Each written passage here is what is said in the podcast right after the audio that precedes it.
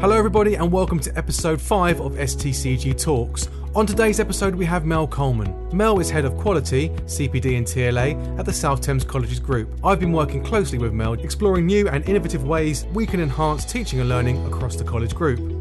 In today's episode, we talk about the pandemic, how we tackled online learning and online CPD training for staff, and also focus on our top five online learning tools. We hope you enjoy this episode. Hello, everyone, and welcome to STCG Talks episode five, something a little bit different this time. Um, I'm joined by my colleague Mel Coleman. Hi, Mel. Hello. Hello. And we want to switch up a little bit because we've had some really interesting content from um, college leaders um, from a consultant, was Julie Sinclair in the last episode. But today is going to be a bit different because we're going to look at things that we found useful. So I say things, talking about online uh, learning tools during the pandemic and and beyond. Uh, even now, we're using these. We're going to do a little kind of top five in no particular order. It doesn't mean it's better or worse. It's just basically what we've used during the pandemic to help us uh, and things we're recommending now. But before we go into it, Mel, do you want to give us a little bit of background about you? Um, yeah, okay. So I started teaching in 2007, which feels like uh, ages ago. Um, my background is um, animal behavioural welfare, so that's what I have my degree and my master's in. And um, I decided I wanted to teach, and um, got my first job at um, South Essex College, which is now I think they're just it's just called Essex College Group. I'm not quite sure. Um, Southend dipped my toes in and absolutely loved it. So um, moved around a few different land-based colleges teaching animal management. Quickly progressed to being a manager, um, like a head of school, and I was a head of school at a couple of different colleges. And my favourite bit of that was quality. Um, possibly because I'm sad and a bit of a pedant, I don't know. Um, and I really wanted to get into quality. There were no opportunities at my current workplace, and the job came up at what was then KSEP, the federation between Kingston and Carshalton pre the big merger to make us STCG. Um, so I became head of quality. Um, and then when we merged, um, Susan, my my other half, as I call her, uh, the other head of quality, we kind of split our roles into the bits that we prefer. Um, so I'm head of quality, TLA, and CPD. Um, and since the pandemic, that also has uh, digital in it now. Um, so yeah, like I love teaching and learning. Um, the CPD bit, I, I, really enjoy trying to help people develop. I guess it's teaching, but not teaching. Um, and yeah, I just I love it, and I love that I've been able to kind of almost focus the quality into the bit I like because luckily Susan likes data more than I do. it's, pretty, it's, pretty, lucky then, really, isn't it? Yeah, you've kind of um, you've you've you've got you've fallen in the feet with that one. That's, um, yeah. It's an interesting role, um, and obviously you know, when even before the pandemic, we, you know, we were we were trying new things out. You were encouraging um, kind of more innovative ways of using digital in the classroom.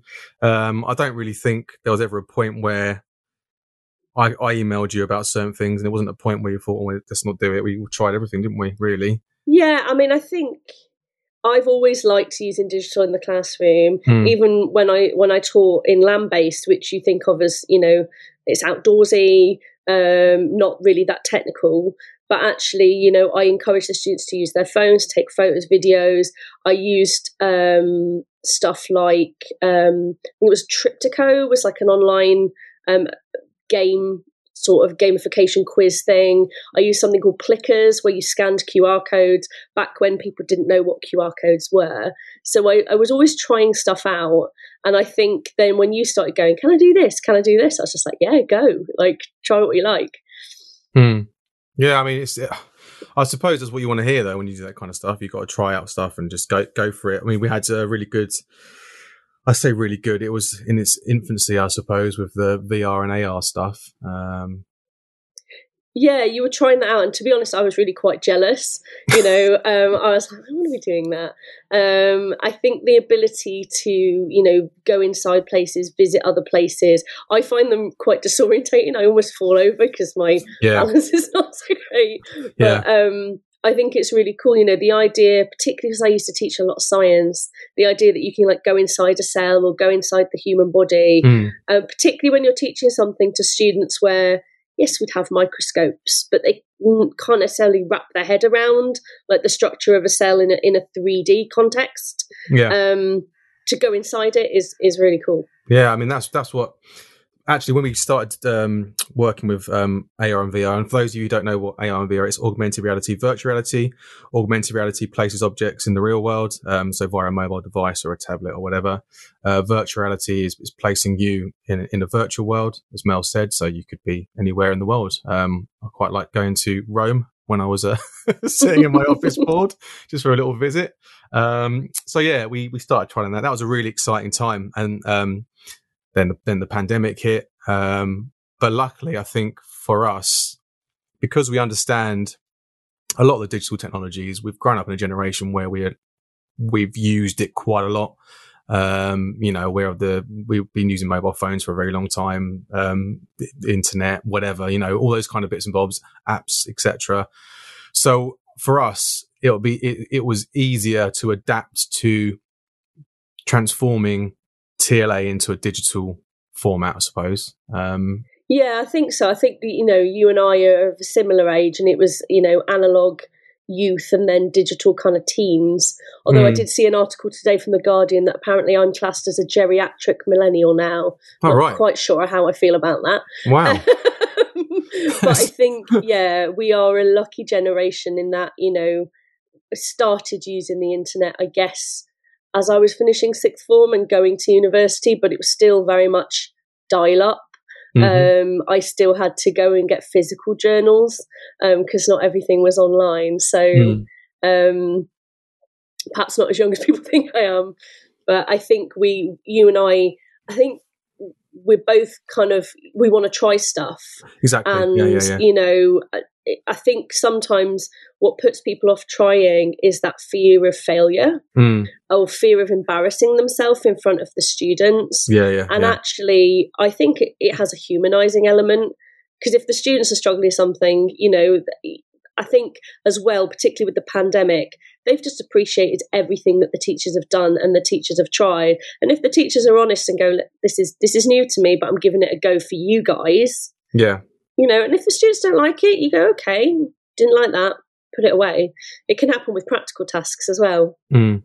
I think there's always the assumption as well that, um, and sometimes, you know, you can't fault people for assuming that students know everything about digital technologies and online learning tools, which, which, which they don't. So I think the fear of failure comes from trying something, thinking, oh no, they're going to think I'm silly. But actually, the students have probably never seen something, um, like Nearpod, which we're going to talk about. Um, so it's, you know, it's, it's getting over that, that that barrier and, and actually realizing it's new to everyone. Um, so let's look at, I suppose, before we do a rundown, we used a lot of different online learning tools to get to the point where we knew there were kind of ones that worked and ones that actually staff members and the students enjoyed using. The initial one, I suppose, that we should touch upon and talk about, and the main one is Microsoft Teams. So, do you want to kind of go into the, the journey into Teams for us? Um, yeah. So, when lockdown happened, we necessarily didn't have a, a, college system. I know some some colleges were a bit ahead and, and had one in place, hmm. but we didn't have one. Weirdly, we had just started talking about Teams because Andrew, one of our colleagues, had said it'd be a quite good way to communicate, and so um, our, our dear departed ILT manager Mark mm. kindly set us up a, a TLC team, um, which was the four of us you, me, Andrew, and Bernadette. And we started using it. But we were also trying out Google Classroom, mm. Zoom. I think some teachers were using Discord. It really was just a big sort of hodgepodge. Mm. But then the college group sat down and, and looked at the options, and Zoom was very cost prohibitive. We were already a Microsoft college. We already had a contract with Microsoft that had Teams included. So the decision was was made. Well, we're already Microsoft. We already use all these Microsoft applications. We're already paying for Teams essentially, so it's not an additional cost. Um, so then we set about trying to train staff on Teams, which has certainly been a journey. Yeah. I think at one point you felt like you were working for Microsoft. um, but the I definitely think this most recent lockdown the the change in staff. You know, everyone's a bit more confident, and the questions they were asking were a lot more nuanced mm-hmm. about. You know, it wasn't just how to do the basics; it was actually more more in depth stuff with teams. So I think everyone got to a point where they were a bit more confident with it. Um, and I personally really like Teams. Mm-hmm. I know there are some people that think Zoom is better, and and Zoom is a really good video conferencing platform. Yeah, but that's all it does. And I think if you if you're comparing uh, Teams and Zoom, you're missing all the other things that Teams does that Zoom doesn't do. Mm-hmm. Um, and I know that in industry, a lot of businesses use Teams. Yeah. You know, they use Teams for communication. Um, you know, colleagues at universities, they're using Teams and big, big companies. And actually, it's something good that the students can put on their CV. Yeah, they definitely. know how to work yeah, with Teams. That is, I mean, Teams. I saw an advert this morning actually. It was um, the barista one, you know, where they're trying coffee via Teams. Maybe oh yeah, that advert. yeah, God, that's on all the time. yeah, and the, yeah. The other one, what's the other one? Oh, Hasbro with Monopoly. That's it, Monopoly one. Yeah. yeah. Which I'm thinking, does it? Can you do that via Teams? Maybe, maybe you can. Could, could be endless. Possibilities could be endless on Teams, I suppose. We're not sponsored by Microsoft, but if you're you're feeling feeling you know like generous Microsoft, you could sponsor us as a podcast. I wouldn't, I wouldn't, you know, I wouldn't be opposed to that. Um, so yeah, so Teams, uh, we we decided upon as our main delivery platform for remote learning, uh, and then then comes the issue where you have these the staff members who are getting more and more confident, which is fantastic, and they want to try out some new stuff, and it's looking at things. How can we integrate other online platforms within Teams to make the learning process or the teaching process as well as the learning process more enjoyable for the teacher and student, uh, and not just kind of boring chalk and talk stuff? So um, a couple of online platforms that we looked at. Um, we'll talk about now. Um, I think maybe let's let's touch upon um, Padlet to start with because we that's something later on, wasn't it, that you started using? Yeah. So Padlet, I was approached by uh, the ESOL team at Kingston, and they were like, "Can you do some training on Padlet?" And and I'd heard of Padlet, I was aware of it, but I'd never really used it. Um, but luckily, they were asking me for like a couple of months away, so I was like yeah, okay, I can run some training on this, and um, and went and taught myself how to use Padlet. And um, actually, I ended up using it um, as part of an assessment on a course that I recently did with the Open University, and I've used it in training. And when I've used it, I've actually had staff come back to me and say, I'm going to use this. Um, I made a video and had some lovely feedback on that as well. So, what does Padlet do then for anyone who doesn't know? What, what is what is Padlet? So, essentially, you give the learners a link and it's like a collaboration board. So, think about where you use the whiteboard and get everyone to collaborate on the whiteboard. But you can post images, you can post videos, you can post voice notes, you can post links. So rather than just getting everyone to kind of write down their thoughts, which you can do on, on a board, um, you can have them put photos or they could post short videos. So it could be, you know, pronunciation for ESOL or finding an example of a type of art for art yeah, students and posting cool. it. And it's very visual. It, and mm. it's then this living online sort of notice board. It's kind of like Pinterest, mm-hmm. but with m- more people collaborating, and you set up a board for a particular purpose. Yeah. So um, I really like it as like a plenary or a starter, just kind of quick. Um, it's really easy to use. You can use it on your phone. Um, yeah. You are only limited to three boards using the free version. Yeah. Um, but to be honest, I don't just archive a board mm-hmm. and and start a new one. Um, I think the cost to have unlimited is about eight pound a month, something like okay. that. Which could um, be a good um, investment, couldn't it? If if someone liked it and yeah, I think regularly. if they really liked it and the learners really liked it, it might be a good investment for like a team one or something. Yeah. Um, but yeah, I really like it. I, I, quite like visual, colourful things. Yeah. So for me, I really like it over and above a whiteboard. Oh yeah, and it appeal it appeal to a lot of people, a lot of learners, and a lot of uh, teachers as well. So yeah, that's um, Padlet. So those of you who are listening, who've never even heard of Padlet, P A D, Pad, and then Let, L E T. Um, I think is it Padlet.com? Yeah, it's Padlet.com. Yeah, and okay. it's all very like it's it's all very cute. You know, it's like we are beautiful, and and when you start a Padlet, it automatically names it, and then you rename it, and it'll be like my impressive Padlet, my beautiful Padlet, my fabulous Padlet. Nice, nice. It's a really cool. It's a really cool tool. I was seeing seeing it being used um, in some of your training sessions. It was, uh, yeah, it's nice to see these tools actually coming to the forefront because they're usually like the the kind of um, second in command, aren't they, in the classroom? You, you, but actually, they're they're the main thing really for for the lessons I've seen that have been really good online. Um, one of the key ones. So I suppose one of the most popular ones for me, especially for training sessions, was was Nearpod. Um, yes. So those of you who don't know what Nearpod is, um, in fact, I better spell it because sometimes my pronunciation isn't great. So Near, N E A R, pod, P O D. So nearpod.com. Uh, and in essentially can convert your PowerPoint presentations into really interactive and fun teaching tool. So you can have different content in there, like 3, 3D images, 360 degree um, photos, videos. You can have collaboration boards in there for activities. You can have quizzes built in, polls. There's so much going on in Nearpod. Um, and when I first started using it was a couple of, well, two or three years ago properly. Um, I think it was when actually when Sheila came in, she reminded me of it. Sheila Thorpe, who oh, was yeah. at Chichester, um, and I was like, oh yeah, God, just, let's dig that back out again. And you know, it's it's incredible for a, for a free online teaching tool. I think it's like one of the best out there, just purely for the amount you can do with it. Oh yeah. Um, but it's also developed. It has, lot. yeah. I mean, you used it previously, didn't, didn't, you? Yeah, I used it back when I was teaching on a degree, and God, quite a long time ago. But it really was just kind of the students would have the PowerPoint kind of on their phones mm. or on their laptops, and they could follow through, and then we could kind of annotate slides. It wasn't as in depth as it is now. So when you started using it and were like, look at this, I was like, really?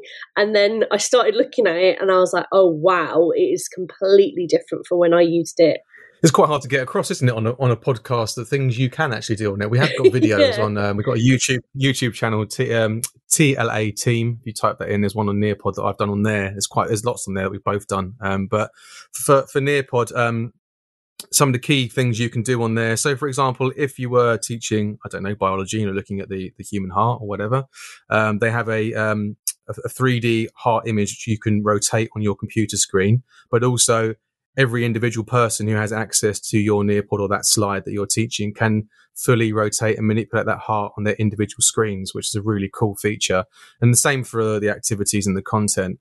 So for online teaching, it was brilliant. Teachers got really excited about it, but also you can still use this in the classroom because they can use it, as you said, on their mobile phones. And we like mobile phones in the classroom, don't we? So it's yeah. like Come on, I really like the um there's something on it called collaborate and mm. it's kind of like putting post-its on the board and you can do it anonymous or not anonymous. So it's a really nice way, particularly as a starter to go what is your prior knowledge or do you have any questions mm. and rather than the students having to like write on a post-it and come and stick it on the board um possibly show you know they might ask questions that maybe they'd be embarrassed to ask in front of the class mm. and so you can do it anonymously and what I really like about um, Nearpod as well, because when you're teaching on Teams and the students have got their camera off and their mic off, how do you know that they're engaging?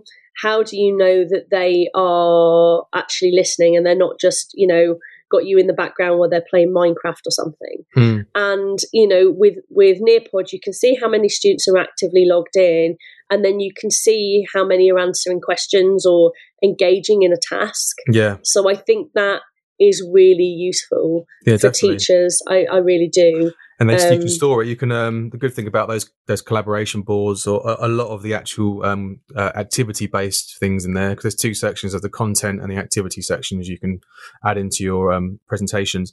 On the uh, activity sections, you can actually have a, there's actually a share button. So you can share that collaborate board. And that, and as Mel mentioned, it's like sticking post-its on the board, but they, these post-its are endless. So you're not wasting paper. That collaborate board can go on for as long as you want it to go on for, stored via a link. Um, so you're not taking up much space. Uh, and then they can refer to that for, for notes of discussion, etc. Anonymous features, great. Yeah. Nearpod, brilliant. Again, not sponsored by Nearpod, but if Nearpod want to sponsor us, you have to speak to Microsoft first.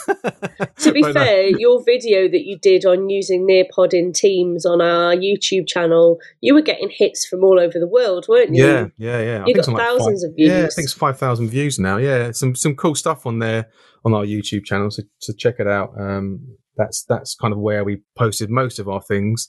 Um, again, something like Quizizz, which is like a, um, a, formative assessment tool. Again, we can be, be used on students' mobile phones in the classroom uh, and and remotely. Um, loads of quizzes on there. There's a teleport function where you can create your own quiz from from thousands, well, hundreds of thousands of quizzes online. You can just drag them all in and create the super quiz.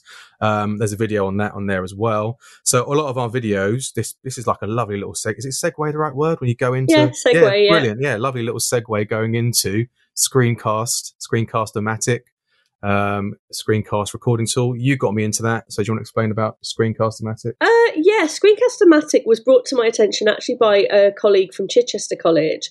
Um, so I was involved in a project with the ETF, um, something called a, a TRIPS, um, which was T level, not about travelling. Um, like taking students on residential trips, um, and this this uh, colleague Lucy, she was trying out ways to launch assessments to learners. And what she started doing, because you know, you launch an assignment in a lesson and then you get lots of questions from the students, and then they'll constantly be coming back to you, I don't understand, you know. So what she did was she actually did a video recording of her explaining the assignment and what the students needed to do using Screencast-O-Matic and uploaded it onto their VLE. And so if the students were like, I've got questions, she could just direct them to the video. Um, and it was quite cool because she ended up getting a lot less referrals because they understood it first time round because they could go back and rewatch the video. And she said to me, it's a really cool tool.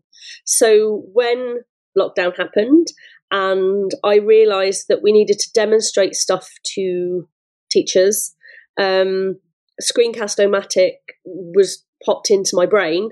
Um, it has a free tool for like 15 minute videos. So the first few videos we did that. Then quickly we realized we might need to make longer videos. And I think both you and I signed up for kind of private um, enhanced accounts.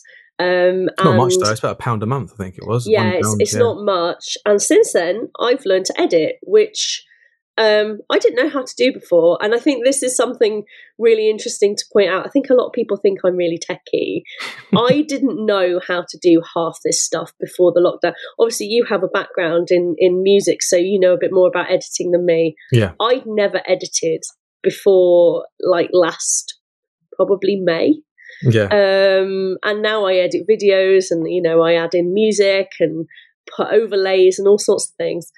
Um, so yeah, we started using it, and I think it really helped, particularly for certain tools like Teams, where you're explaining it, but when you're delivering, you are limited on what you can do, and you're not seeing the user's experience. So actually, kind of making a, a point of view video um, of of certain things like Teams, for example, like sharing your screen. People would go to us, well, can you show us how to share the screen? And you're like, I can't because I'm already sharing my screen. That's a classic, wasn't it? Yeah, I love that. Yeah. Um, so you know, making these videos, and I think we've done it for for so much. Mm. Um, it's really been worthwhile. I think personally paying for for my account, yeah. and um, you know, I think for things like launching assignments, it could be really, really useful for teachers, so they don't have to keep going over the same questions. They can direct learners to videos the learners can watch those videos in their own time. Yeah. But also possibly for feedback. Yeah. You know, um, research definitely shows that learners prefer verbal over written feedback. Yeah. And having a video where they can sort of see, you know, you might be highlighting your cursor, showing them what you're talking about whilst you go, this sentence is, you know, needs grammatical changes or this paragraph's really nice, you've done X, Y, and Z. And um, I know from chatting to colleagues at um, BCOT, Basingstoke College of Technology, they've done this type of thing with with video and and recorded feedback to learners, and they found that the learners go back to it sort of 20 times in some cases to re-watch that video. Yeah, because you get the stats, don't you? You get the, yeah. Whereas you've written feedback, you know, on paper they shove in their backpack and probably never look at again you know, written online, yes, they can print, but if it's a video or a recording that they can listen to on the tube on the way home, I, I think it's just engaging with the different learning styles of students as well, because not everyone can take in that written feedback. I think from a, all of these online quiz tools and things like screencasts for, for feedback, and even we'll probably touch on another episode about using QR codes. Not only is it a more efficient way of doing those types of things, but also it's an environmentally friendly way as well. We need to be more conscious of the fact that the paper we waste, that, as you say, gets shoved in the backpack and probably just then put in the bin. Um, having a link to a video or an audio file so much more efficient and can be listened to or rewatched because we got to tap in to what students are doing. I mean, I mean, what I'm doing as well. A lot of my content I consume is on my mobile phone in video or audio format. Mm-hmm. Same. So you know, it's it's probably about time, and I, and I know we are as a college group now moving towards really tapping into that, and we're going to be pretty up on it, I reckon. We'll be at the forefront eventually, um, doing this kind of stuff for our students. I mean, QR codes is exciting. We're not going to touch upon that now, but that is going to be an exciting way. It's an old way, don't get me wrong. People listen going, oh, QR codes, I remember those. yeah.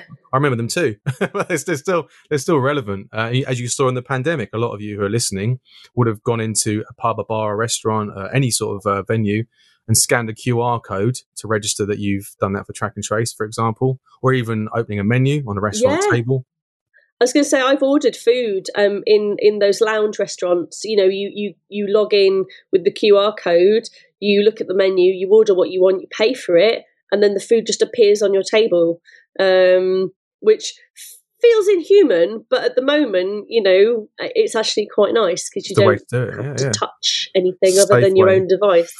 Also, yes, yeah, exactly. Again, it's just a, a, a safer way of doing it in the current current climate that we're we're in. But um, I did say we weren't going to touch upon QR codes, but we did anyway. Oh well. um, but you know, it's it's an interesting, again, another interesting tool. Um, I think we're pretty better summarise now.